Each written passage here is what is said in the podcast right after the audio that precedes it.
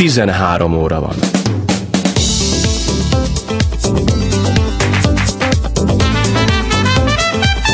X generáció.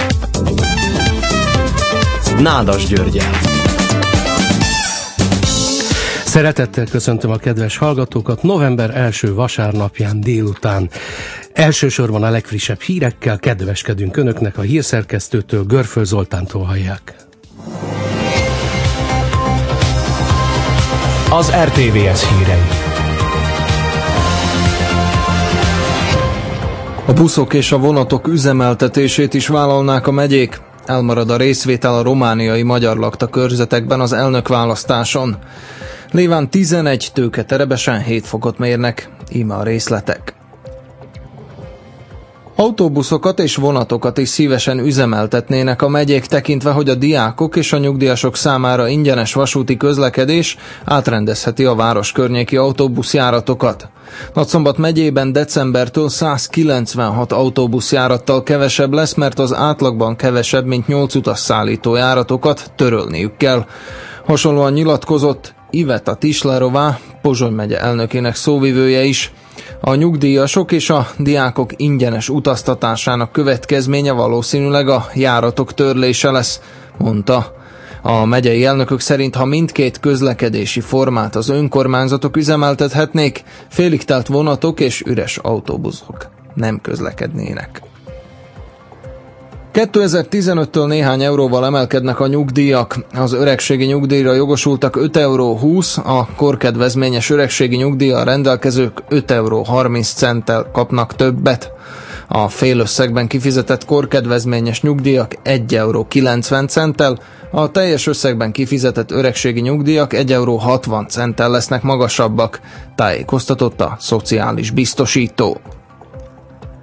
Az országos átlagnál kisebb arányban járultak az urnákhoz a magyar lakta megyék választópolgárai délelőtt a romániai elnökválasztás első fordulójában.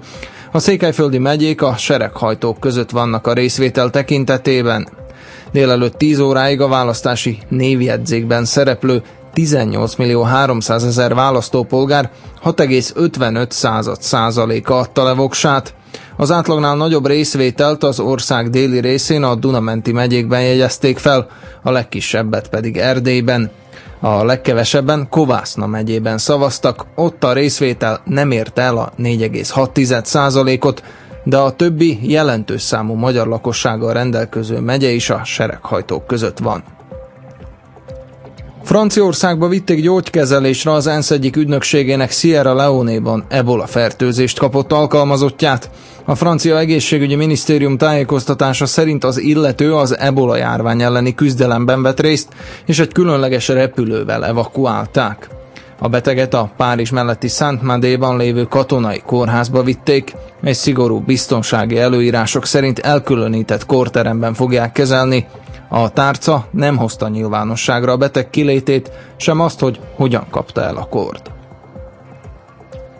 Hat járőröző kormánykatonát megöltek, egyet megsebesítettek ma a Fülöp-szigetek déli részén az Abu Sayyaf nevű, az Al-Qaida nemzetközi terrorszervezettel szövetséges iszlamista fegyveresek. A hadsereg tájékoztatása szerint katonáik a Manilától 860 kilométerrel délre fekvő Basilán szigetén fekvő Sumisop város külterületén voltak őrjáratban, amikor az iszlamisták megtámadták őket. Rolando Bautista ezredes szerint az összecsapás 45 percig tartott. A területre további csapatokat vezényeltek, hogy elfogják a támadókat. Egyelőre nem ismeretes, hogy a szélsőségeseknek voltak-e veszteségeik. Időjárás. Felhős, borult, párás és ködös az idő, igaz, a délután folyamán az alacsonyabban fekvő területeken helyenként felszakadozhat a felhőzet, elvétve ködszitálás sem kizárt, gyenge a légmozgás, vagy szélcsend van, 5-10 felszakadozó felhőzet esetén akár 15-15 fokot is mérhetnek, a hegyekben 10 fok körüli értékek valószínűek. Zöld hullám. Közlekedési hírek. Karbantartók dolgoznak a D1-esen, Szent előtt, Pozsony felől jövet, és Kassán is az Eperjesi úton. Sebességet is mérnek, mégpedig a Lévai Tesco-nál, Érsekújvár felé haladva.